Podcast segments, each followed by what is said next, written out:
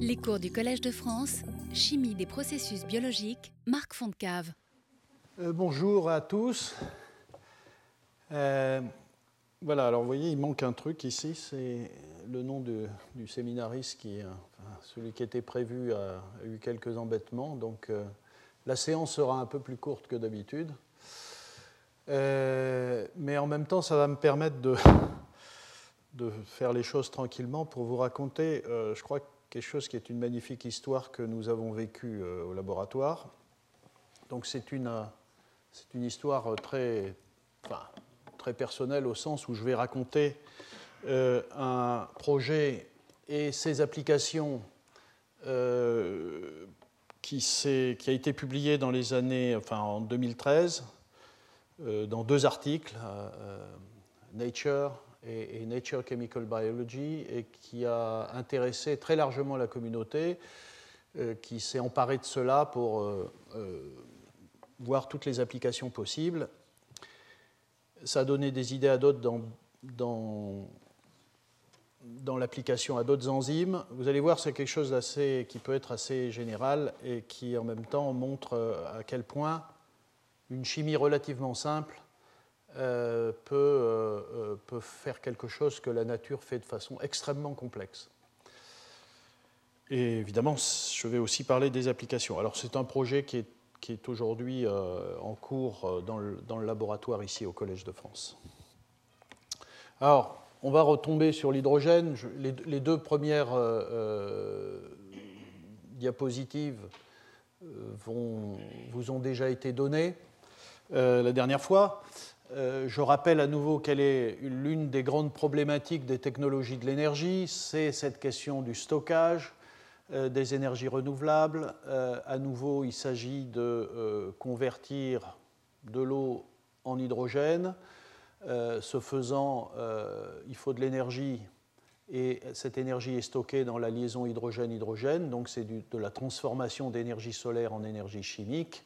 Et euh, euh, ceci n'a d'intérêt que si cette énergie stockée peut être redonnée à travers un processus qui libère euh, cette énergie. Donc, ça peut être de la chaleur, ça peut être de l'électricité. Et le produit de cette réaction, et, comme c'est la réaction inverse, évidemment, donne de l'eau. Et ça, c'est très très intéressant, puisque, évidemment, le produit de cette combustion, de ce- cette oxydation, est un- un- une molécule qui respecte l'environnement, puisque c'est de l'eau. Euh, L'autre aspect que j'ai évoqué, mais à de multiples reprises, c'est la question des catalyseurs, puisqu'à nouveau, pour euh, euh, réaliser ce cycle, on peut le faire en utilisant des dispositifs qui sont des électrolyseurs ou des et, des piles, pas et des piles à combustible, puisque l'électrolyseur, c'est dans cette partie-là du cycle, donc pour euh, transformer l'eau en hydrogène et évidemment en oxygène, hein, puisqu'il y a un atome d'oxygène ici, en utilisant toujours de l'énergie euh, renouvelable. Euh, il faut un électrolyseur et pour faire la réaction inverse qui libère donc cette quantité d'énergie, 570 kJ par mol, qui redonne de l'énergie, eh bien il faut une pile à hydrogène, une pile à combustible. Et la question que j'ai souvent posée, c'est comment fait-on pour rendre euh, euh, euh, comment on dit, enfin, pour, pour voilà, afin de mettre au point des dispositifs qui ont un sens économique, évidemment, remplacer les, les métaux nobles qui sont peu abondants, chers, enfin, etc. C'est là qu'interviennent les enzymes et euh, la dernière fois, donc, euh, j'avais déjà évoqué cette, euh, cette classe d'enzymes, je l'ai évoqué dans les années précédentes. Ça intéresse énormément de gens dans le monde, à la fois en tant qu'enzyme, mais aussi en tant que tout ce que ça nous apprend de cette réaction à la fois simple, puisque vous voyez, elle se traduit par cet échange proton-électron pour donner de l'hydrogène, à la fois simple et en même temps compliqué, suffisamment compliqué pour que la nature ait choisi de mettre au point des systèmes enzymatiques d'une très très grande complexité. Euh, euh, la nature, comme vous le voyez, n'a pas choisi euh, de prendre du platine pour faire cette réaction, comme nous le faisons nous, les humains, mais a choisi comme c'est souvent le cas, des systèmes enzymatiques utilisant des métaux non nobles.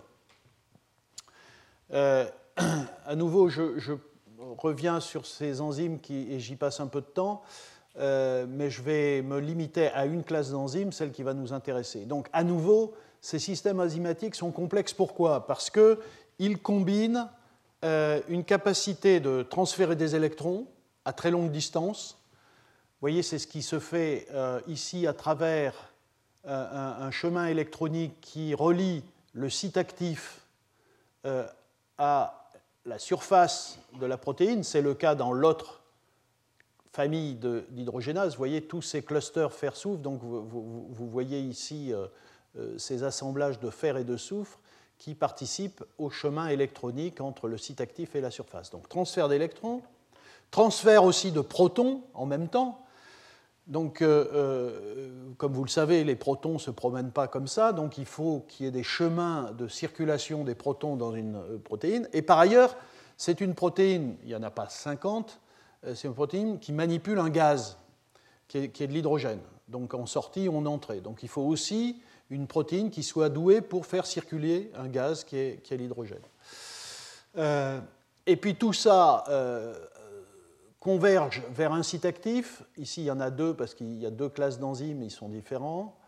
Euh, deux sites actifs. Donc le premier qui est représenté ici, et comme vous le voyez, il y a du nickel et du fer. Il y a des cystéines, ça c'est pas très très original pour une protéine qui fixe des métaux.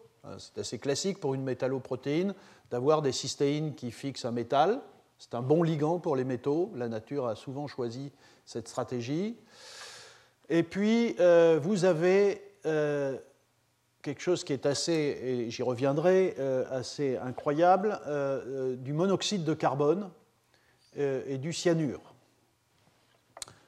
Quand, quand les biologistes, les biochimistes ont découvert la présence de cyanure et de monoxyde de carbone dans une enzyme, ils ont évidemment été très très surpris, puisque ce sont des composés qui sont considérés comme étant évidemment extrêmement toxiques pour le vivant.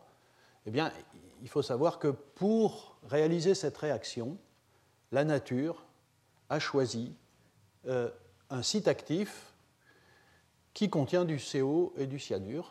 C'est le seul d'ailleurs. Et, euh, non seulement euh, elle a construit un site actif comme ça, mais comme vous allez le voir, elle a même mis au point la biosynthèse, c'est-à-dire dans la cellule, de, du monoxyde de carbone et du cyanure. C'est la même chose dans l'autre enzyme, sauf qu'il n'y a pas de nickel, il y a deux atomes de fer, vous voyez.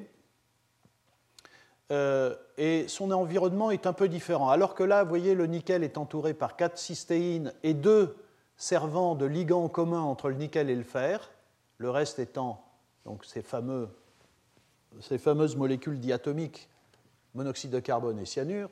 Dans l'autre cas, vous avez également du cyanure et du monoxyde de carbone, vous voyez, mais vous n'avez qu'une seule cystéine euh, ligand. Vous voyez que ce petit morceau euh, euh, moléculaire ici est accroché à la protéine par un seul point. C'est une cystéine. Et en plus, cette cystéine est assez remarquable parce qu'elle elle, elle, fait un pont entre un des atomes de fer de ce binucléaire de fer et un cluster 4 fer 4 soufre, de la même famille, ce cluster 4 fer 4 soufre, que ceux qui servent au transfert d'électrons.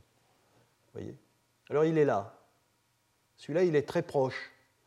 Il est tellement proche qu'il a un ligand commun avec le site actif de l'enzyme, qui est cette cystéine.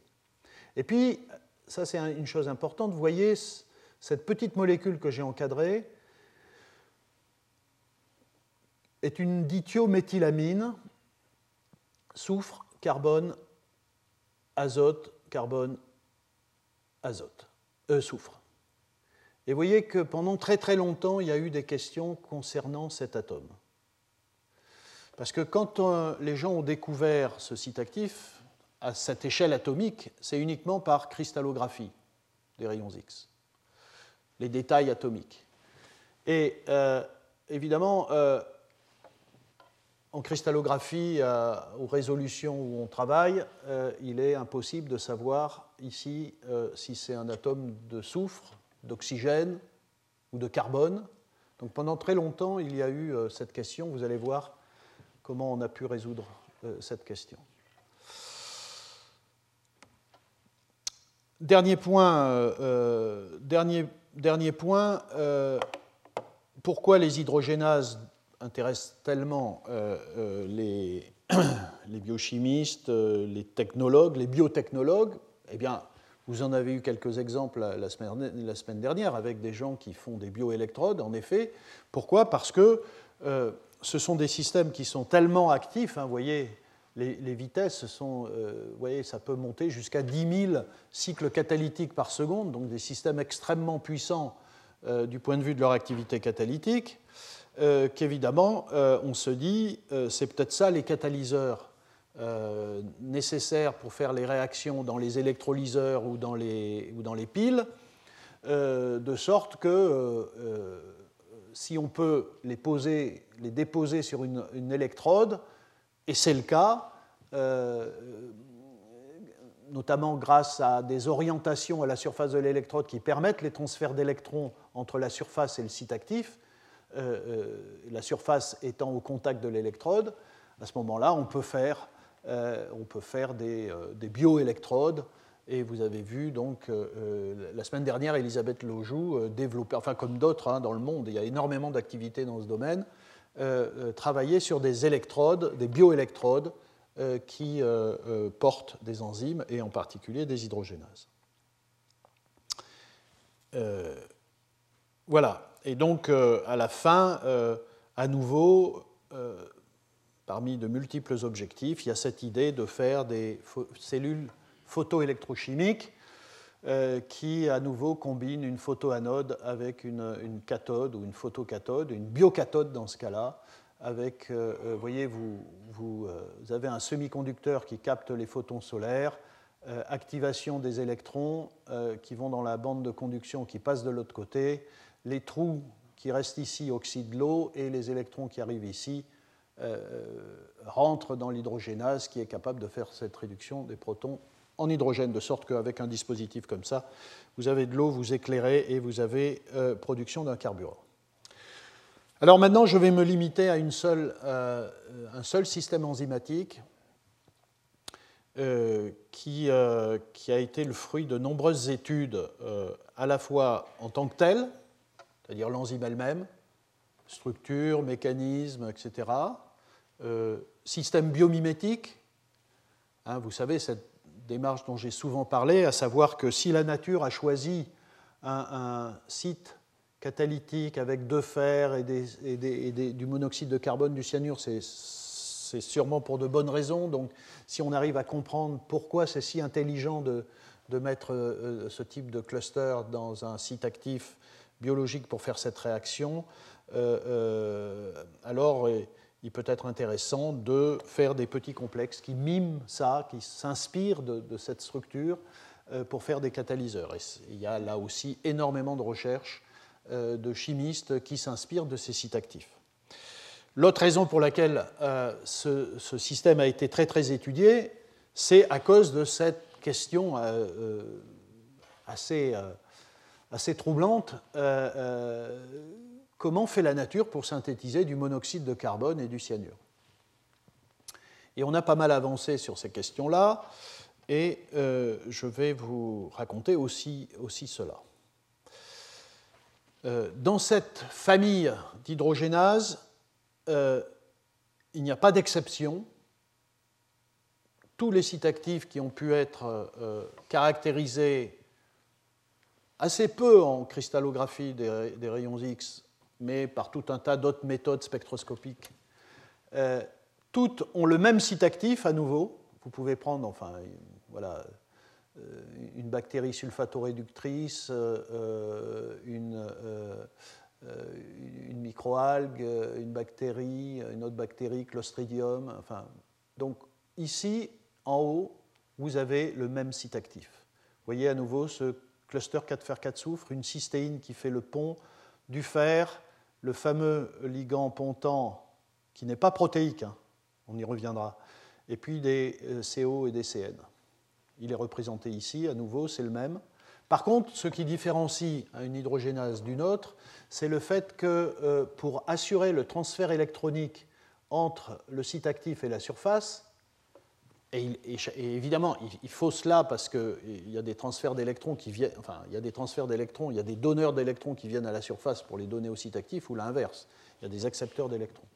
Donc, euh, vous avez euh, une très grande variété de protéines en termes de nombre de clusters fer-soufre euh, qui servent à ce transfert d'électrons. Vous voyez, vous pouvez avoir jusqu'à, comme dans Clostridium, vous pouvez avoir jusqu'à 4 euh, clusters fer-soufre euh, supplémentaires. il peut y en avoir deux ici, dans une seule chaîne polypeptidique, ou deux ici, mais c'est deux chaînes polypeptidiques, ça ne se voit pas bien, mais c'est deux chaînes polypeptidiques différentes. Ou dans le cas qui a été très très étudié parce qu'il est plus simple, il n'y a rien il n'y a aucun cluster fer-soufre additionnel. Donc euh, ici, le, site actif est suffisamment accessible euh, au système de transfert d'électrons. Alors, euh, dans une perspective d'utiliser les hydrogénases, la question est, enfin, comme ça, tout simplement, eh bien, purifions une hydrogénase, on la caractérise et puis on la met sur une électrode. En fait, c'est beaucoup plus compliqué que ça, parce que d'ailleurs, si ça ne l'était pas, euh, là aussi, il y aurait longtemps que les gens auraient fait des bioélectrodes euh, à hydrogénase qui marcheraient très très bien. Donc il y a évidemment des problèmes fondamentaux à résoudre, des problèmes pas que fondamentaux, d'ailleurs des problèmes pratiques. Et j'en ai listé quelques-uns des problèmes ici. Euh, à nouveau, je reste avec cette, ça c'est la structure de Clostridium, et je reste avec cette euh, cette classe d'enzymes. Sensibilité à l'oxygène. Alors ça, c'est une question qui est extrêmement importante, qui euh, démoralise un certain nombre de gens qui veulent travailler sur les hydrogénases. Donc, euh, une des façons de s'en sortir, c'est de comprendre les mécanismes de, toxicité de l'oxygène vis-à-vis de cette enzyme, pour essayer peut-être de la manipuler de façon génétique, ou alors, une autre démarche, euh, c'est, et, cette démarche-là euh, commence à donner des résultats, c'est de dire, bah, pour le moment, hein, euh, il faut bien savoir que les biochimistes, les microbiologistes ont travaillé sur un, tout petit nombre, un tout petit nombre d'hydrogénases.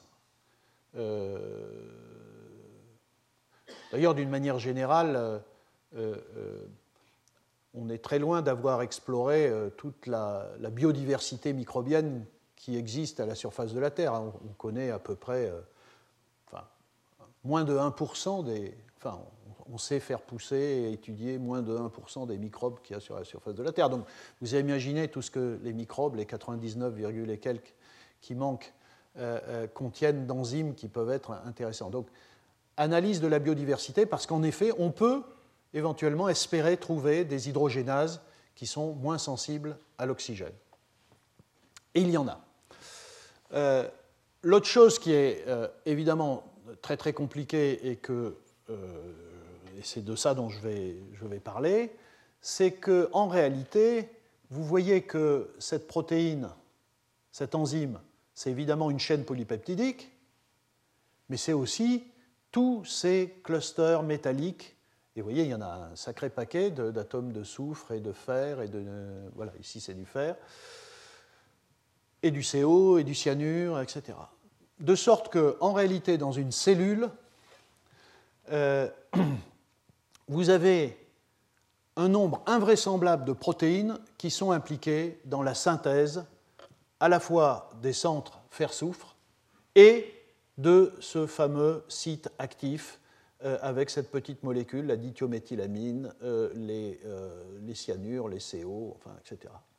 Ici, j'ai listé, vous voyez, par des noms assez obscurs, mais vous allez voir ce que ça veut dire, ce qu'il y a derrière. J'ai listé un certain nombre de protéines qui sont impliquées dans la biosynthèse de ces clusters. Si vous avez une bactérie qui, à qui il manque un de ces systèmes, il n'y a, pas de, il a pas de synthèse d'hydrogénase active. Donc, euh, vous voyez, en raison de ces deux propriétés-là, la production d'une enzyme qu'on pourrait utiliser dans des applications biotechnologiques est extrêmement compliqué.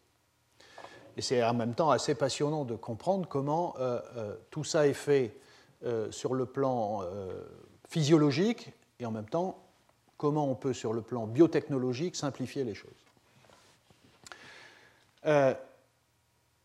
et si vous prenez un organisme comme Escherichia coli, qui est un organisme classique pour exprimer une protéine, eh bien, Escherichia coli ne possède par exemple aucun de ces systèmes de biosynthèse de ce site actif, tout simplement parce que Escherichia coli, qui possède des hydrogénases, ne possède pas cette seconde classe d'hydrogénase avec un fer-fer, mais possède des hydrogénases avec nickel-fer, la première dont je ne parlerai plus, mais les systèmes de maturation de biosynthèse de sites actifs sont très très spécifiques. Ce n'est pas parce qu'une bactérie a une hydrogénase nickel-fer qu'elle peut synthétiser une hydrogénase fer-fer. Ces choses sont très très spécifiques.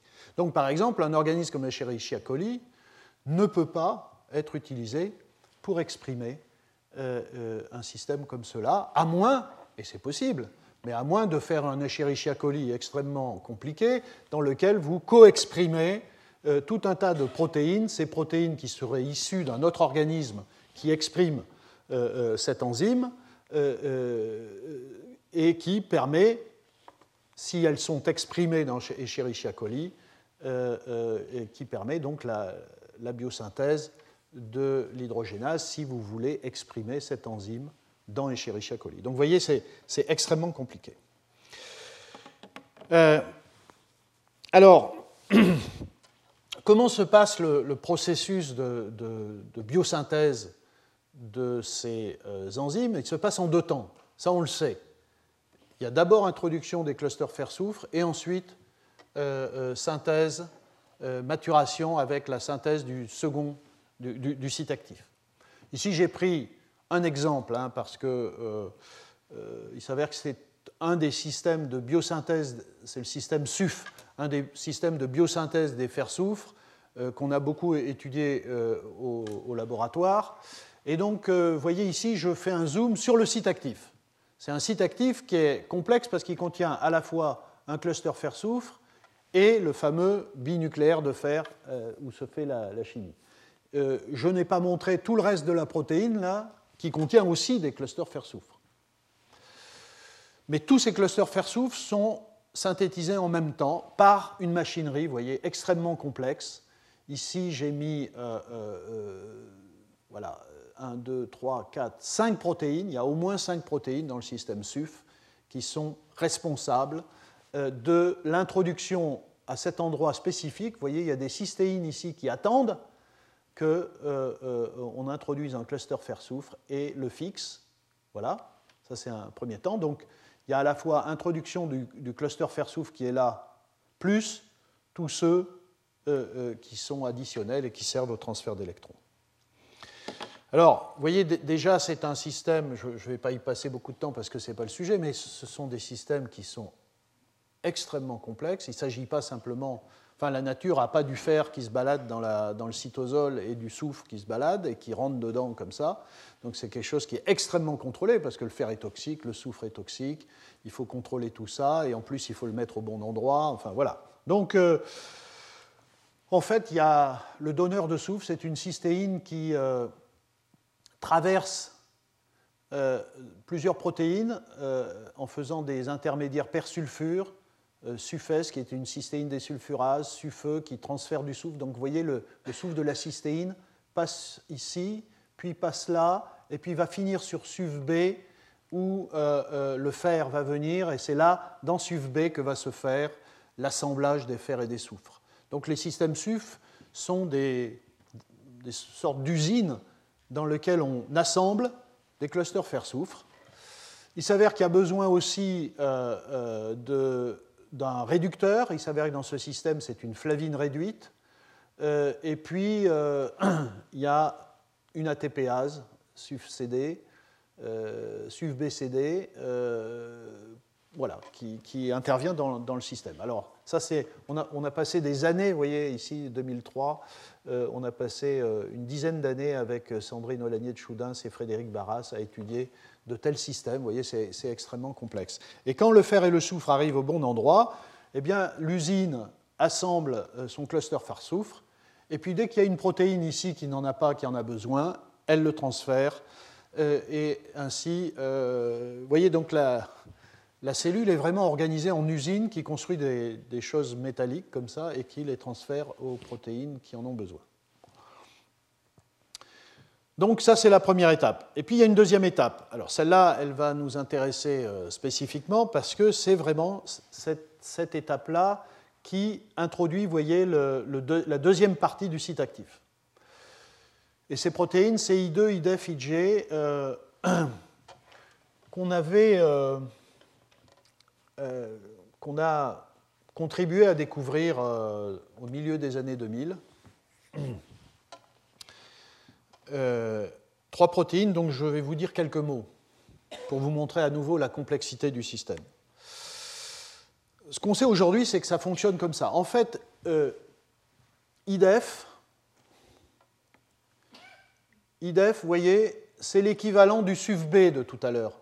C'est l'usine qui assemble et les composants qui sont nécessaires viennent de IJ et de I2. Hein, euh, vous voyez, c'est la même chose. IDEF, IDEF c'est là où va finir le cluster fer-soufre. Euh, euh, et IJ et I2 vont contribuer aux éléments qui vont permettre d'assembler dans IDEF le binucléaire de fer. Et quand ce petit complexe avec deux fers sera construit, il sera transféré à l'hydrogénase, qu'on appelle IDA pour la suite des opérations, euh, qui, a, une place ici pour l'insérer. voyez? Euh, Ce qu'on sait aujourd'hui, c'est que IG sert à faire du monoxyde de carbone et du cyanure.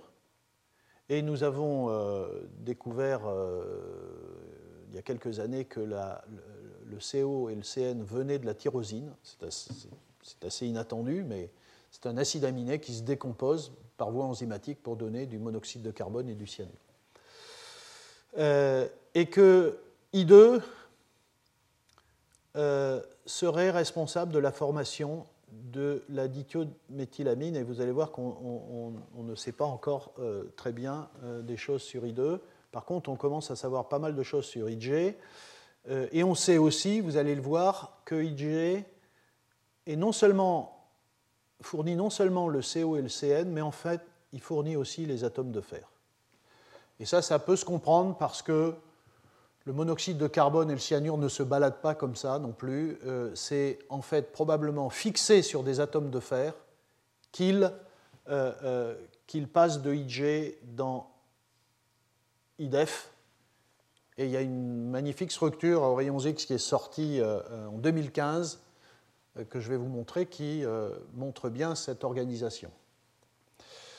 Dans le cas de de I2, on sait que enfin, on sait par élimination, mais c'est uniquement par élimination, que I2 doit être la protéine qui est responsable de la biosynthèse de cette dithiométhylamine. Le problème, c'est qu'on ne sait toujours pas quel est le substrat de cette enzyme, donc quel est le précurseur de cette petite molécule. C'est une situation assez fréquente aujourd'hui. Euh, euh, vous allez voir, I2 euh, est maintenant très bien caractérisé, sur le plan cristallographique, par exemple. Il y a même aujourd'hui, je crois, une, structure rayons X qui doit être pas loin du, de, de l'angstrom de résolution. Donc on peut avoir des très belles structures de protéines, parce que c'est relativement facile de cloner un gène, de l'isoler, de le cristalliser, etc. Et on ne sait strictement pas ce que fait cette protéine. Donc il y a beaucoup d'exemples comme ça. Euh, euh, voilà, ça fait partie des questions très très intéressantes sur comment est synthétisée cette, euh, cette molécule. Voilà par exemple I2, sa structure aux rayons X. On sait que c'est une enzyme de la famille dite radical SAM. Alors, j'ai parlé de ces enzymes il y a, plusieurs années. Euh, donc, c'est aussi un système avec un cluster 4 fer 4 soufre et cette fameuse molécule qui est la S-adénosylméthionine. Et euh, euh, vous voyez, probablement, puisque c'est là que ça se passe, il y a une chimie radicalaire qui se produit ici, je n'ai pas le temps de rentrer dans le détail. J'en parlerai un peu plus à l'occasion de IG, mais c'est ici que doit se passer la transformation. Donc on, a une idée extrêmement nette du site actif, du site du substrat.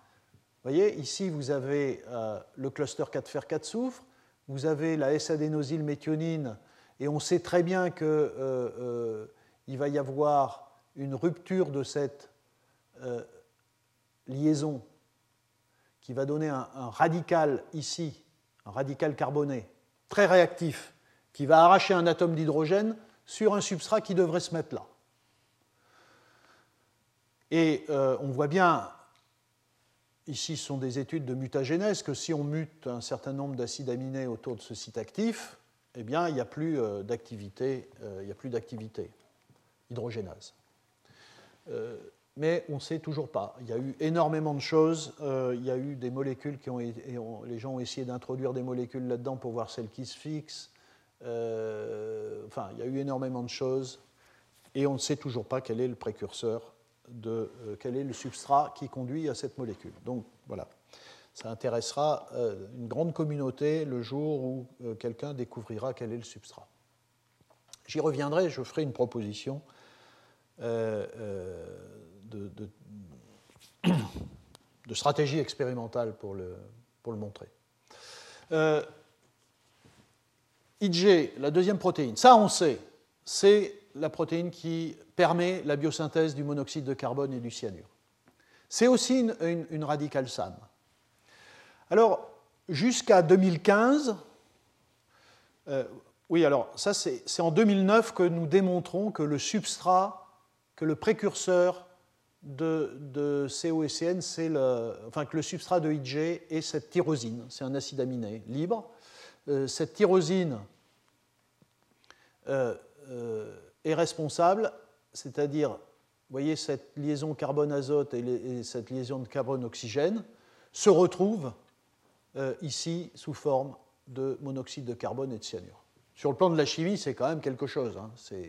C'est extrêmement complexe comme mécanisme, mais des, résultats très récents ont permis euh, de, comprendre un peu ce qui se passe. Et en gros, ce qui se passe à nouveau, c'est une enzyme qui est radicale SAM, donc ça fixe SAM. Alors qu'est-ce que c'est que SAM? C'est à nouveau la S-adénosylméthionine. Vous voyez, ce complexe entre un cluster fer-soufre et une, une, S-adénosylméthionine, c'est exactement la même chose que dans I2. Vous savez, il y a des milliers d'enzymes radicales SAM dans le, dans le vivant. En fait, c'est une des plus grandes familles d'enzymes euh, qui existent. La nature, pour faire des transformations chimiques, a curieusement choisi de faire de la chimie radicalaire. Ce qui pour un chimiste paraît assez curieux parce que beaucoup plus difficile à contrôler, euh, parce que les radicaux sont très réactifs, parce qu'ils sont toxiques, enfin, etc. Or, la nature a choisi ça. Et ça, c'est assez intéressant. Et comment ça se passe? Euh, Ça fixe un substrat, et puis, comme je l'ai dit, vous avez une cassure, transfert d'électrons à cette molécule venant du fer-soufre, et cassure de cette liaison-là, soufre carbone, et donc vous avez ce qu'on appelle un, radical désoxy-adénosyle.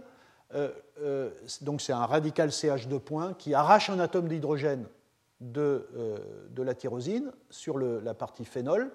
Vous avez ce radical intermédiaire, et la création de ce radical conduit à une scission de la molécule en deux morceaux. D'une part, la dihydroglycine, et d'autre part le, le. Et voyez ici, donc euh, qu'est-ce que j'ai dit? Dihydro, la déhydroglycine. Euh, c'est une glycine, acide aminé, qui a été oxydée, hein, qui est sous une forme oxydée à, deux électrons. eh bien, euh, c'est cette déhydroglycine qui va finir par se casser pour donner cette partie-là sous forme cyanure et cette partie-là sous forme monoxyde de carbone. Alors, pendant longtemps, l'idée c'était que IG faisait ça, c'était bien établi. Euh, Et, et, la question se posait de savoir comment ce, ce COECN, pas très bien contrôlé, hein, s'il est produit comme ça, passait à IDEF pour, faire pour assembler le, binucléaire de fer. Et puis en 2015, Peter Roach, en Angleterre, un spécialiste de cluster fer-soufre, sort la structure aux rayons X de euh, IG, et c'est totalement inattendu. Euh, il y a le cluster fer-soufre où se fixe la SAM, la S-adénosylméthionine. On savait qu'il y avait un deuxième cluster fer-soufre. On se disait, ben, peut-être ce deuxième cluster fer-soufre, il sert à accrocher euh, le substrat ou participer, même s'il était un peu loin. Et puis, pardon, et puis en réalité, qu'est-ce qu'on observe? Euh, On observe qu'il y a un cluster fer-soufre, ici, là, euh, et puis il y a un autre atome de fer, ici. Il y a un autre atome de fer qui est euh, en lien avec le cluster fer-soufre, avec un atome de soufre. Il y a une histidine qui accroche ce, métal, et puis vous avez, c'était assez mal résolu, ils ont pu placer un acide aminé euh, bon. Mais donc c'est un système à 5 fers. Et donc tout de suite est venue l'idée que euh, le CO et CN venaient se fixer sur cet atome de fer et que euh, ce n'est pas CO et CN qui passent sur IDEF, c'est un complexe mononucléaire fer, CO, CN qui contrôle le CO et le CN et qui passe dans, l'atome. C'est vraiment une chimie assez, assez fabuleuse. Euh, et puis, euh, plus récemment, vous voyez, 2015-2016, David Britt euh, aux États-Unis, David Britt, ça doit être Caltech, montre en réalité que c'est une cystéine. Ce n'est pas un atome de soufre tout seul, ce n'est pas un sulfure, mais c'est une cystéine qui fait un pont entre le fer-soufre et le fer, vous voyez, par une coordination comme ça, il démontre très, euh, très clairement qu'il peut enlever le fer avec un chélateur de fer, il peut le remettre. Euh, c'est un système qui est, c'est un site actif particulièrement doué pour euh, fixer un atome de fer. Et ce qui est intéressant, c'est que vous avez des sites de coordination vacants et on peut supposer que c'est là que se fixe le monoxyde de carbone et le cyanure quand ils sont synthétisés. Voilà, au fond, aujourd'hui, euh, ce que nous comprenons de la biosynthèse du cyanure et du CO, c'est euh, résumé ici, et notamment dans cet article, qui est un article de, revue euh, en 2007 hein, de, Britt et, Swartz, qui sont, vraiment des, gens, des leaders dans le domaine. vous fixez la cystéine, vous fixez un atome de fer, donc vous avez cet intermédiaire à 5 fers. Euh, donc ça, c'est ce qui se passe ici. Hein. Et puis ici, vous avez la, tyrosine qui vient, qui, est décomposée par chimie radicalaire pour donner du CO et du CN, et qui vient se fixer. Vous voyez, le CO et le CN doivent être synthétisés ici. Il vient se fixer là. Et ensuite, vous avez, alors là, il y a des ambiguïtés, vous avez une autre molécule de CO, parce que je ne l'ai pas dit, mais en fait, il y a deux CN pour un CO, de sorte qu'il euh, y a la question de savoir qu'est-ce que devient, si c'est le même mécanisme, que devient le cyanure correspondant au CO qui est synthétisé ici. Mais néanmoins, vous faites ce système-là, et ce qui est proposé, euh, c'est que euh, le cyanure dont je parlais ici est proposé comme venant euh, déplacer ce complexe. Et cet intermédiaire a été vu dans les travaux de, dans les travaux de Britt. Et c'est ce complexe qui libère fer COCN qui va aller dans IDEF. Voilà à peu près le mécanisme.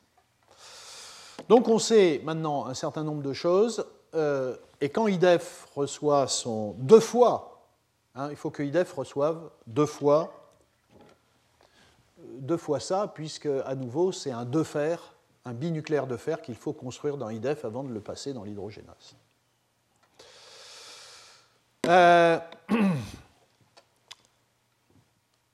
alors aujourd'hui, j'en reviens au problème de la biotechnologie, à la recherche des meilleures hydrogénases. Donc si, euh, par exemple, vous voulez explorer la biodiversité, euh, ce qui est aujourd'hui euh, le cas dans de nombreux laboratoires. Hein. On essaye de trouver des hydrogénases qui soient les plus actives, les moins sensibles à l'oxygène, les plus résistantes, etc. etc.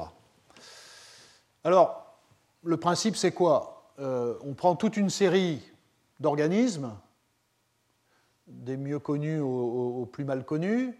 on clone le gène IDA correspondant aux hydrogénases on l'exprime dans Escherichia coli, par exemple, parce que c'est pratique. Le problème, comme je vous l'ai dit, c'est que Escherichia coli ne euh, contient pas toutes ces enzymes de maturation. donc si on ne co-exprimait pas tout le système de biosynthèse du site actif, on aurait des hydrogénases qui euh, euh, seraient vides. Enfin, vide, leur site actif serait vide, donc pas actif. Et ensuite, une fois que vous avez exprimé ça dans un système de coexpression qui est souvent très complexe hein, à mettre au point, euh, vous faites une purification, euh, anaérobie, euh, évidemment, parce que ce sont des systèmes complexes, et puis vous avez toute une série d'hydrogénases nouvelles que vous pouvez caractériser du point de vue de leur activité, du point de vue de leur stabilité, etc. etc. Alors vous voyez, c'est un, cheminement extrêmement complexe. Euh, de la même façon, si vous voulez optimiser des hydrogénases, vous pouvez le faire par mutagénèse, mais là c'est pareil, il faut exprimer tous les mutants que vous avez dans des souches qui doivent co-exprimer I2, IDEF, etc., etc. Et probablement vous devez aussi surexprimer euh, euh, les systèmes de biosynthèse des clusters fer-soufre. Enfin donc, vous devez faire une bactérie. Alors ça devient de la biologie synthétique. Hein, euh, vous devez non pas introduire un gène, mais vous devez en introduire une dizaine, ce qui devient très très compliqué. Donc voilà, et ensuite, purification anaérobie, vous avez des systèmes voilà, que vous pouvez étudier, aussi bien des souches sauvages que des mutants. Mais vous voyez, ça prend énormément de temps, et, le résultat d'ailleurs de l'affaire, c'est qu'aujourd'hui, on reste, enfin les gens qui travaillent sur les hydrogénases travaillent toujours sur les mêmes. Euh, chlamydomonas, euh, euh, clostridium, c'est toujours, toujours les mêmes systèmes.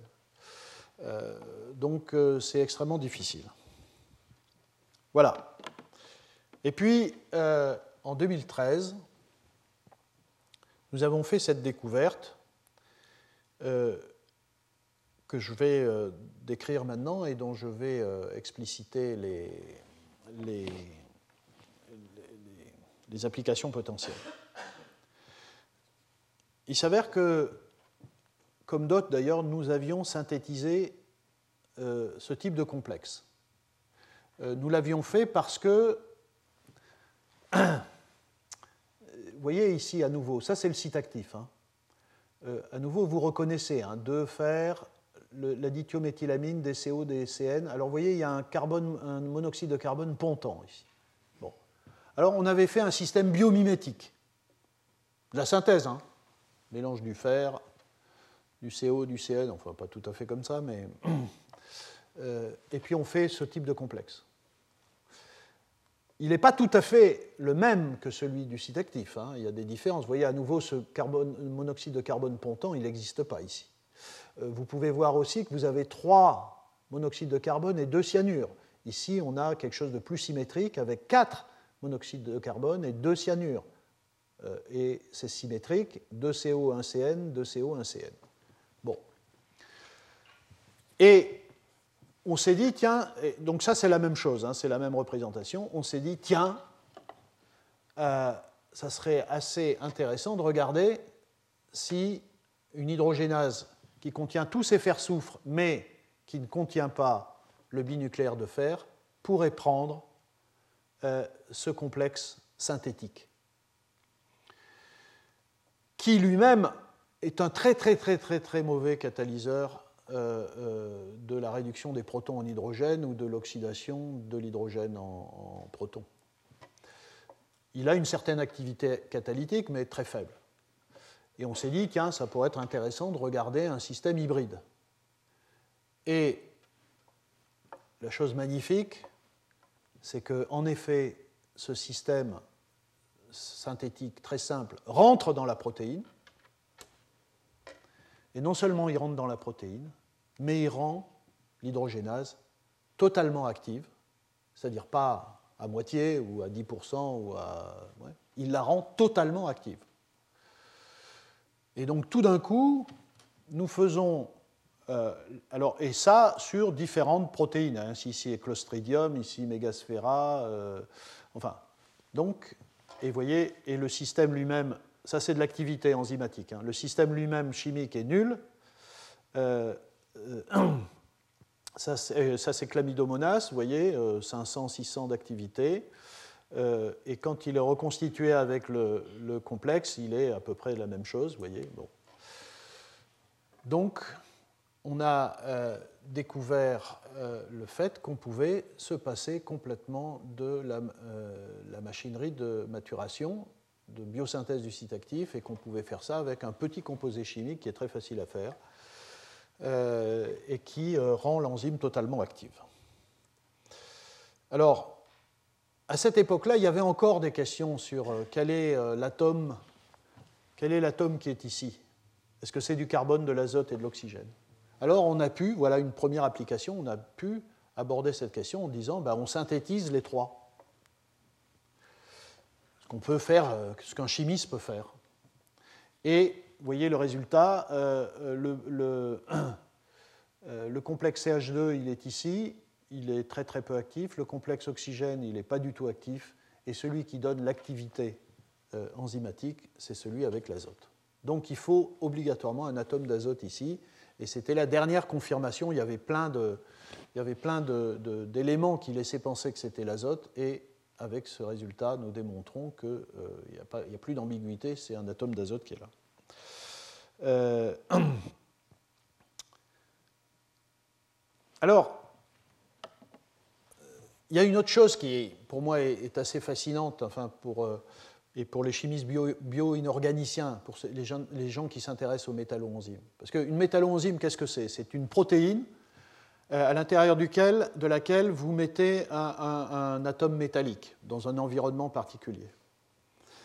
Et d'une manière générale, euh, on le sait, par exemple, c'est assez facile de le vérifier avec une hémoprotéine vous sortez, euh, enfin, vous étudiez une porphyrine de fer, euh, elle a une certaine activité. Quand vous étudiez une hémoprotéine pour la même activité, c'est infiniment mieux. Donc, il y a cette question de comprendre comment une protéine peut, euh, à ce point, transformer l'activité d'un site métallique.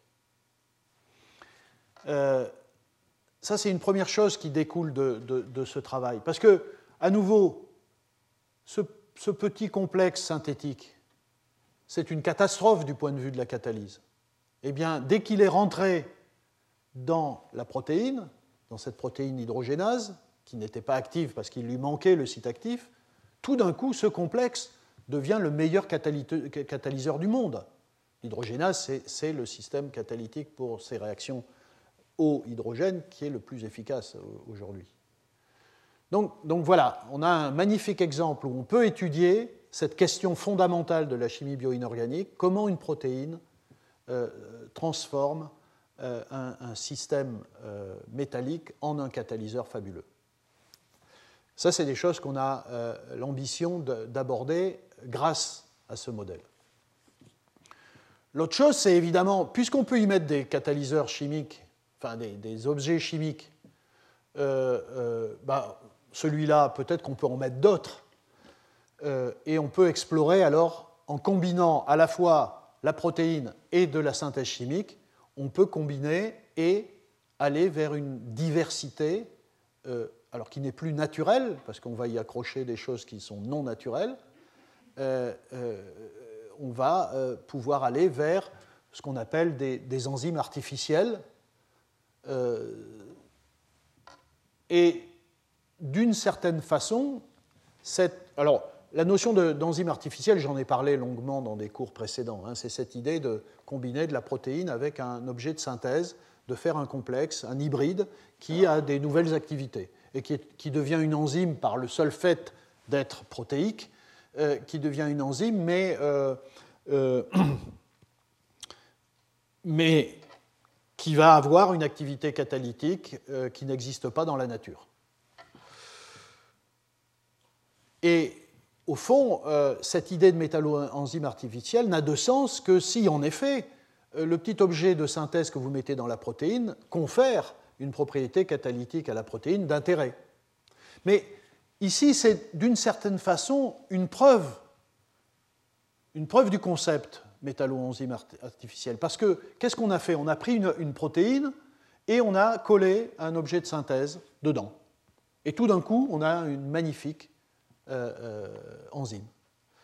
Donc, ça veut dire que théoriquement, euh, alors il, s'avère que c'est un cas particulier puisque c'est justement une hydrogénase qui est douée pour accrocher un, de fer.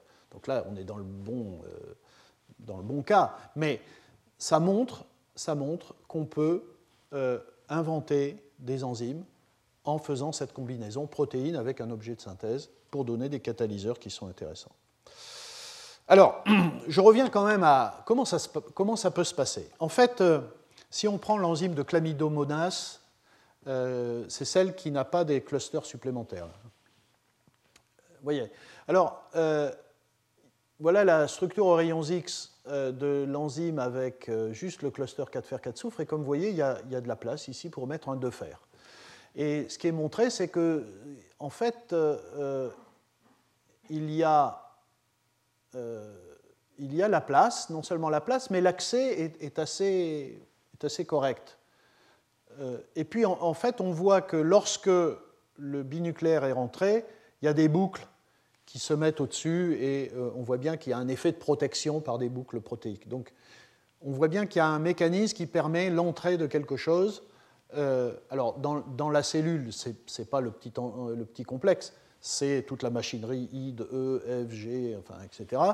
Mais euh, ensuite, ça ferme et c'est protégé. Euh, et puis, par ailleurs, les structures aux rayons X montrent que si vous avez la, cavité, euh, enfin, la, enfin, oui, la cavité ici du site actif, vous voyez le cluster 4 fer 4 soufre qui attend le binucléaire des fers, et les structures aux rayons X montrent, enfin, sur ce type de structure, montrent qu'il y a une cavité qui lie la surface euh, à la cavité euh, où va finir le, où se trouve le site actif. Et donc, ce qu'on peut penser, c'est qu'en donnant ce petit complexe chimique, il est quand même tiré dans cette cavité pour finir ici, pour donner le complexe final, et qu'ensuite, il y a des mouvements conformationnels qui font que la cavité disparaît, que ça se ferme et que c'est protégé. Alors, pour terminer, j'en reviens à, euh, cette, euh, une nouvelle question. Vous voyez que ce que j'ai rajouté, c'est ça. Ce n'est pas ça. Il y a une petite différence. Euh, il y a un monoxyde de carbone qui est devenu pontant. Et puis il y a moins de CO, donc il y a une molécule de CO qui est partie. Donc en fait, qu'est-ce qui s'est passé? Euh, Vous voyez, vous avez la cavité qui accède au, fer-soufre et vous avez le petit complexe qui est là. Donc il faut que le complexe soit transféré dans le canal, il faut qu'il se fixe, ce petit complexe, il faut qu'il se fixe sur cette cystéine là, qui va finir par être un pont euh, entre le fer et le 4 fer. Il faut perdre une molécule de CO, ça on l'a montré, qu'au cours du mécanisme, il y a une perte de CO. Et puis, euh, il faut un changement conformationnel important pour que le CO, euh, un des CO devienne pontant.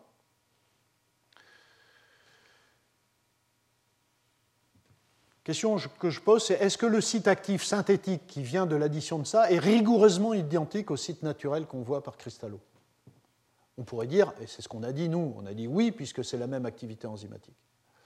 Et en fait, tout récemment, euh, euh, Thomas Sapeux euh, vient de publier un article dans lequel il a fait, il a fait la structure aux rayons X d'une hydrogénase qui a été reconstituée chimiquement, et c'est rigoureusement la même chose. ça, c'est l'enzyme native, ça, c'est l'enzyme reconstituée, et en fait, quand vous superposez les deux, au niveau du site actif, c'est rigoureusement la même chose. Donc en effet, et c'est une chance, hein, on ne pouvait pas prévoir, ce qui s'est passé lorsqu'on a rajouté notre complexe, c'est qu'effectivement, il y a une molécule de CO qui est partie. Euh, ce petit complexe est bien accroché au bon endroit. Il y a eu une modification conformationnelle pour euh, qu'un CO vienne se fixer ici et pour libérer un site de coordination pour faire de la, réactivité. Bon, voilà. Alors, euh, je vais parler maintenant des applications de cette euh, technologie, parce qu'au fond, c'est une technologie qui euh, permet de remplacer totalement euh, le, système de maturation très compliqué physiologique par un système chimique. Voilà, alors je vais continuer un petit peu, hein, puisque j'ai la liberté de, remplacer un petit peu Serge Cosnier qui est absent. Euh, mais je ne vais pas durer trop longtemps, euh, ne vous inquiétez pas. Donc, quelques applications. Alors, évidemment, euh,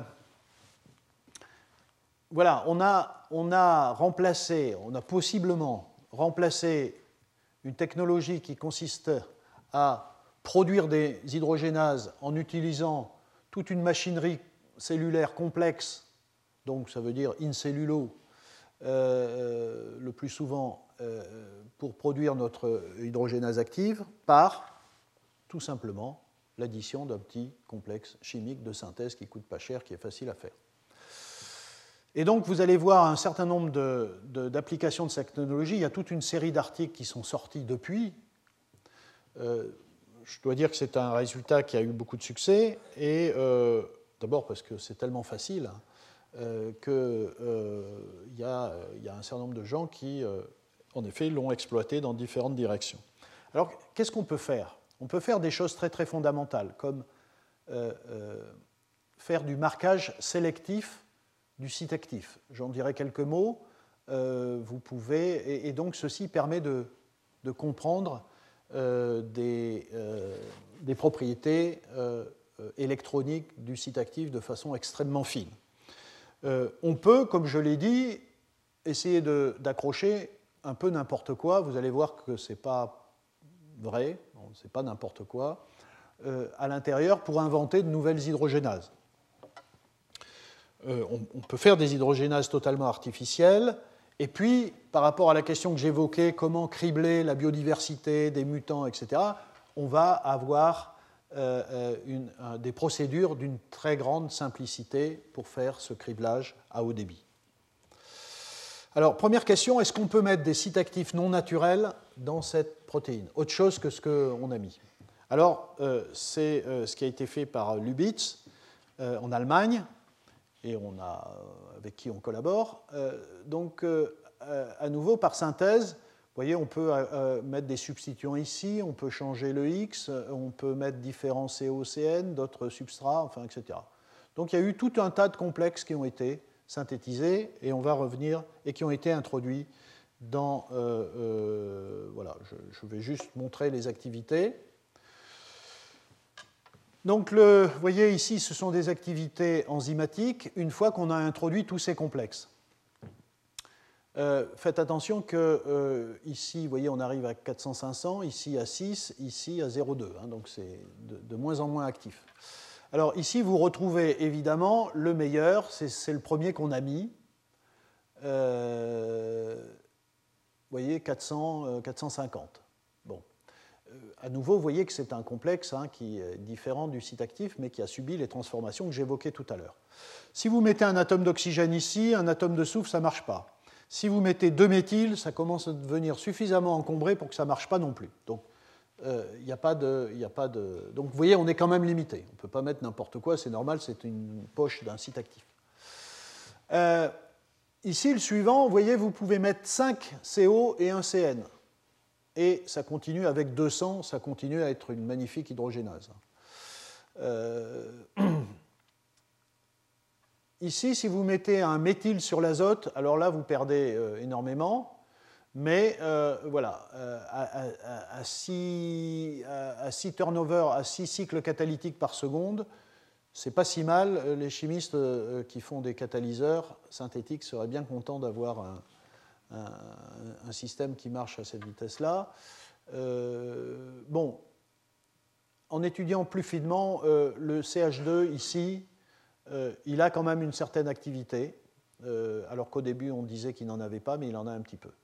Et puis, vous voyez, vous pouvez, sur ces deux complexes-là, changer le nombre de CO et vous avez encore un peu d'activité, mais ça devient très très faible. Donc, vous voyez, il y a quand même une certaine liberté, mais ce n'est pas énorme. Donc, euh, on est en train de voir, on va, on va aller voir euh, jusqu'à quel degré on peut, euh, on peut faire des hydrogénases artificielles.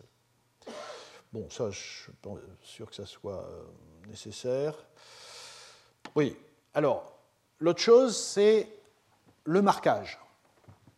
On peut marquer le site actif, ce qu'on ne savait pas faire avant. Euh, puisqu'on sait synthétiser ces complexes, on peut les synthétiser avec du cyanure marqué à l'azote 15 ou euh, marqué au carbone 13. Idem, on peut marquer les CO.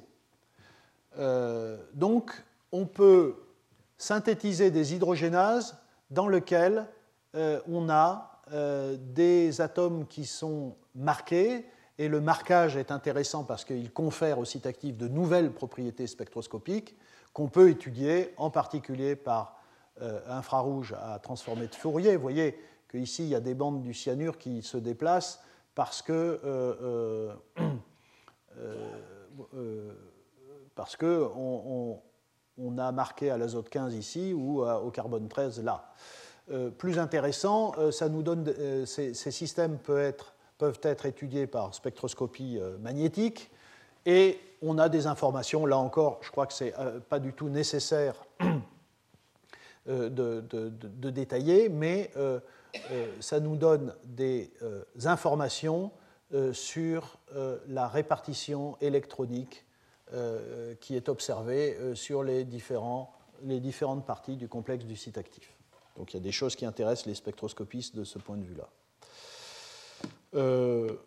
Un autre travail, euh, Tom Rauschfuss euh, aux États-Unis a collaboré avec Lubitz euh, pour, mettre, pour marquer les atomes de fer. Donc ça donne aussi des spectroscopies Mossbauer spécifiques qui n'étaient jamais atteignables auparavant.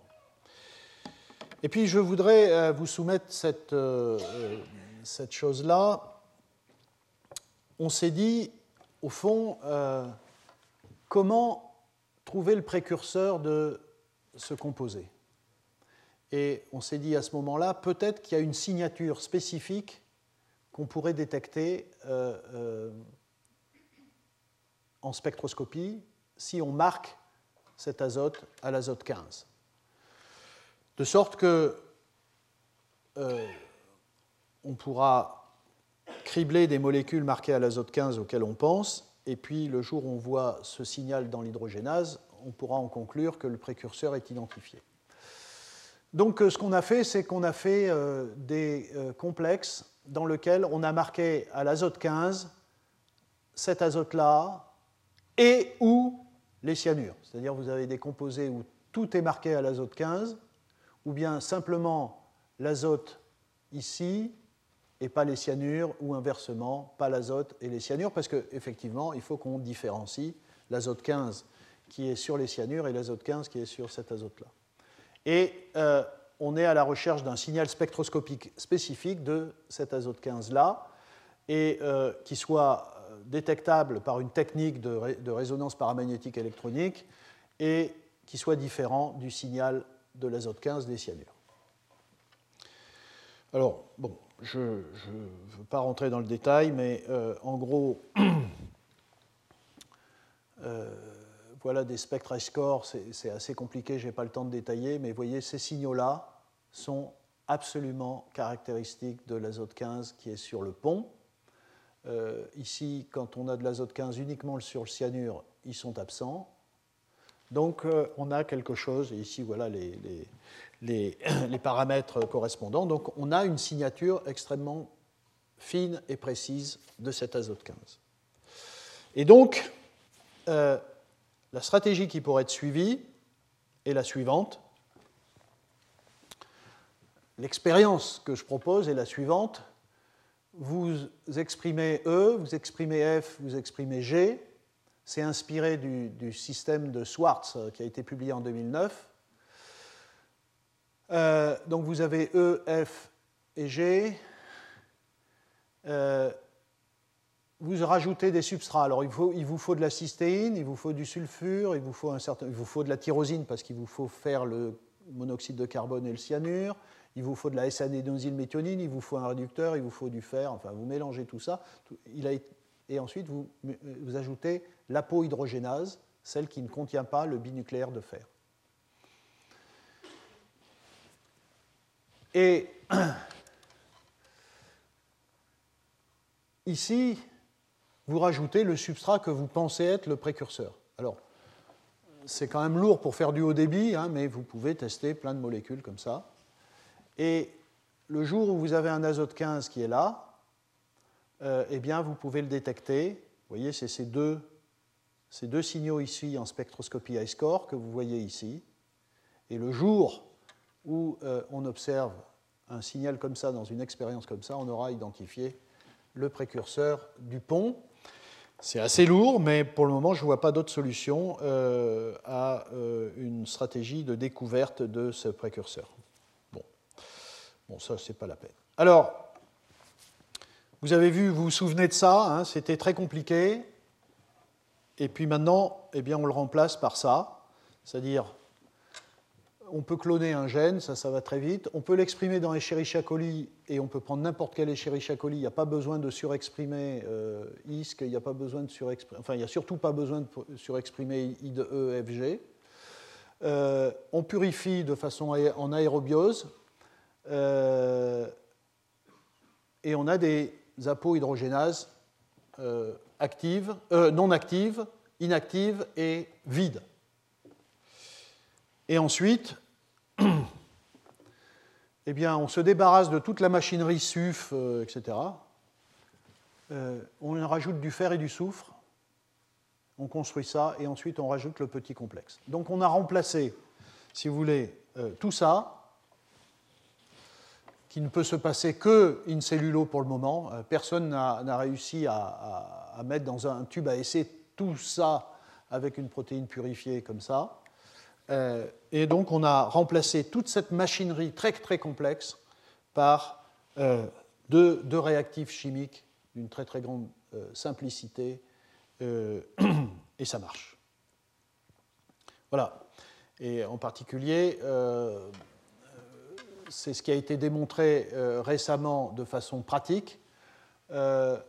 donc, Giorgio Caserta et Ludovic Pecker dans mon laboratoire euh, ont exprimé une enzyme qui avait été très très peu étudiée comme modèle. Euh,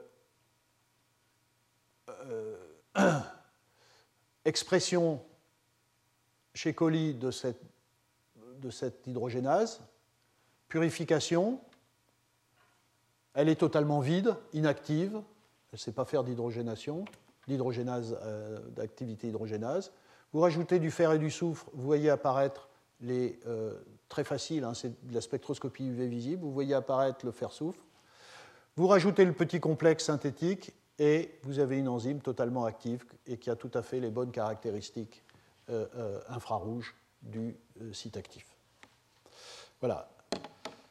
Eh bien, Gustave Berggren, qui était le premier auteur du papier dans Nature en 2013, a fait quelque chose dont il m'a fait part récemment, qui n'est pas publié. Il est euh, actuellement euh, assistant, professeur, euh, professeur assistant à l'université d'Uppsala. C'est lui. Eh bien, il a réussi à faire l'expérience suivante. Et là, on a un exemple d'une certaine façon d'un organisme chimiquement modifié, c'est-à-dire une, sorte de, biologie de synthèse, mais en utilisant des objets chimiques, il a réussi à prendre des Escherichia coli, des cultures d'Escherichia coli, de lui donner. Donc là, vous voyez, par rapport à ce que nous faisions, c'est-à-dire on avait juste euh, la protéine purifiée, hein, dans un système très simple.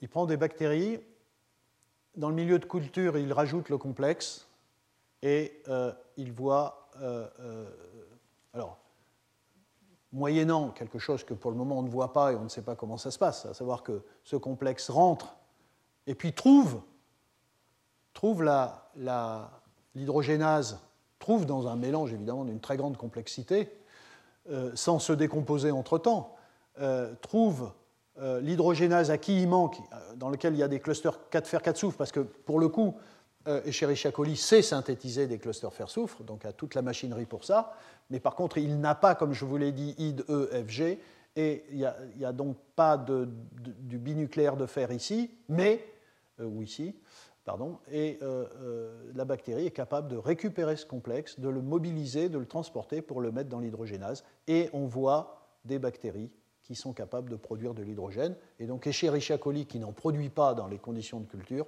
par simple ajout d'un petit objet chimique, qui est un, petit complexe de synthèse, est capable de, euh,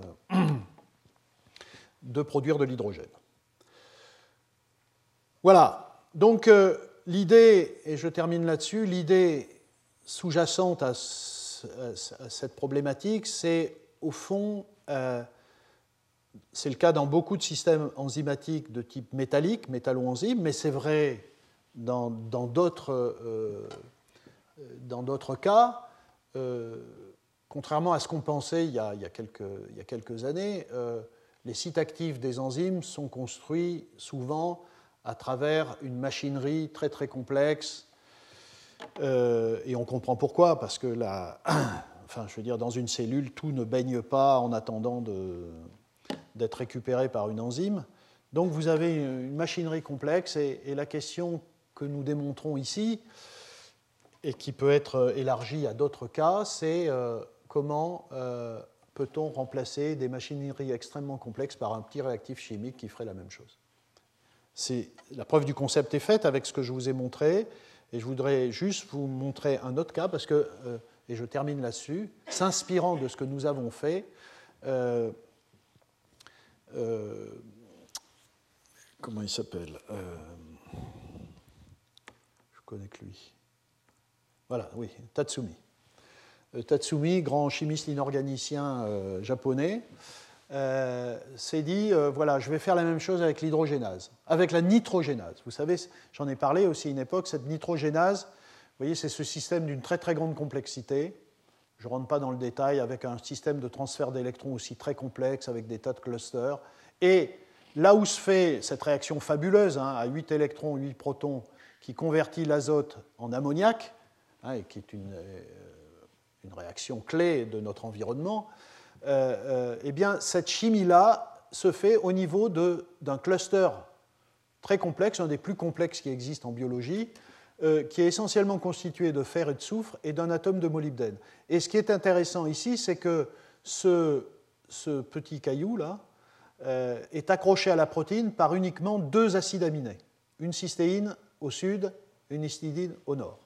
Ça, c'est une petite molécule, hein, ce n'est pas une molécule protéique. Euh, donc là aussi, ils se sont dit, eh bien, euh, peut-être que euh, j'enlève ça et puis j'essaye de voir si je peux y mettre quelque chose à la place. Il s'avère que dans le passé, il y a très longtemps, les gens avaient montré que ce caillou-là, on peut le sortir et le remettre. Et donc ce qu'ils ont fait, et alors oui, évidemment, pour biosynthétiser cet objet-là, il y a aussi dans la cellule dans, les cellules qui possèdent cette enzyme, une machinerie extrêmement complexe. Je ne vous le détaille pas, mais tout est là. Vous voyez, c'est encore plus complexe que la biosynthèse des fers-soufre et que la biosynthèse du site actif de l'hydrogénase. C'est extrêmement compliqué pour faire ça. Ça, c'est tous les gènes euh, nécessaires euh, euh, à, la biosynthèse. En rouge, la biosynthèse, et en, bleu, les gènes structuraux,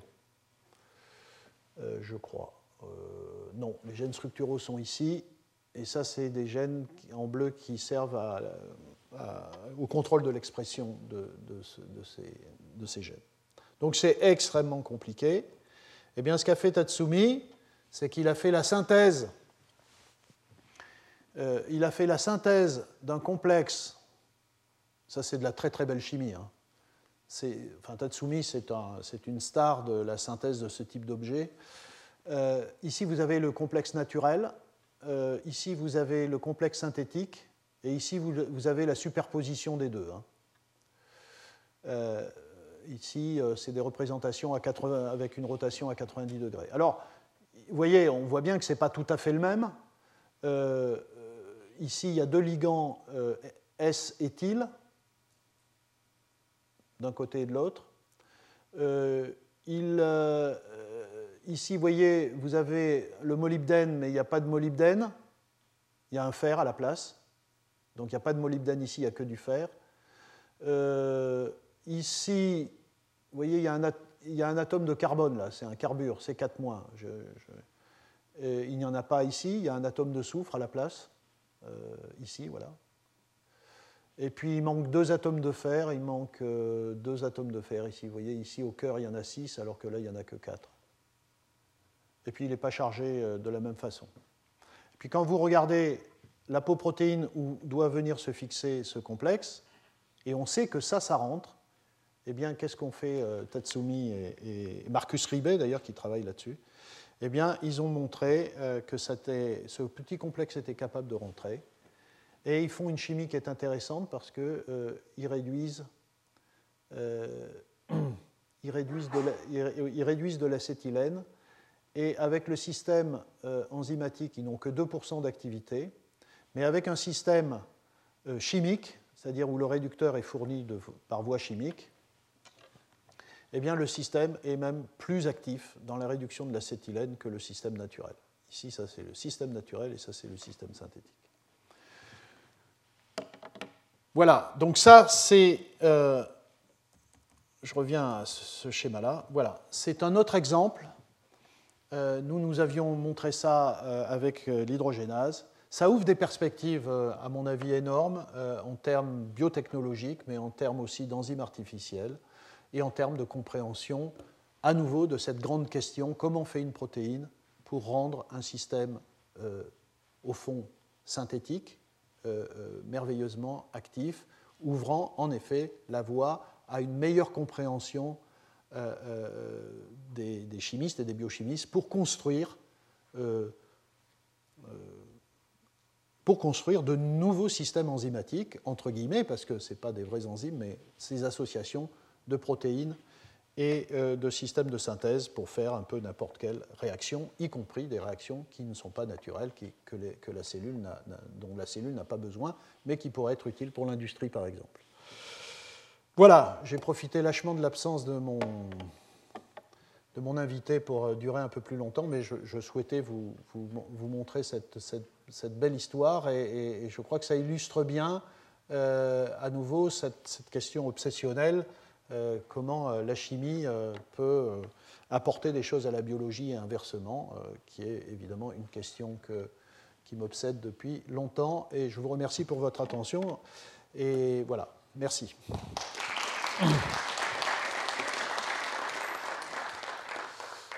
Voilà, et donc si vous avez des questions, je suis disponible. Retrouvez tous les contenus du Collège de France sur www.colège-2-france.fr.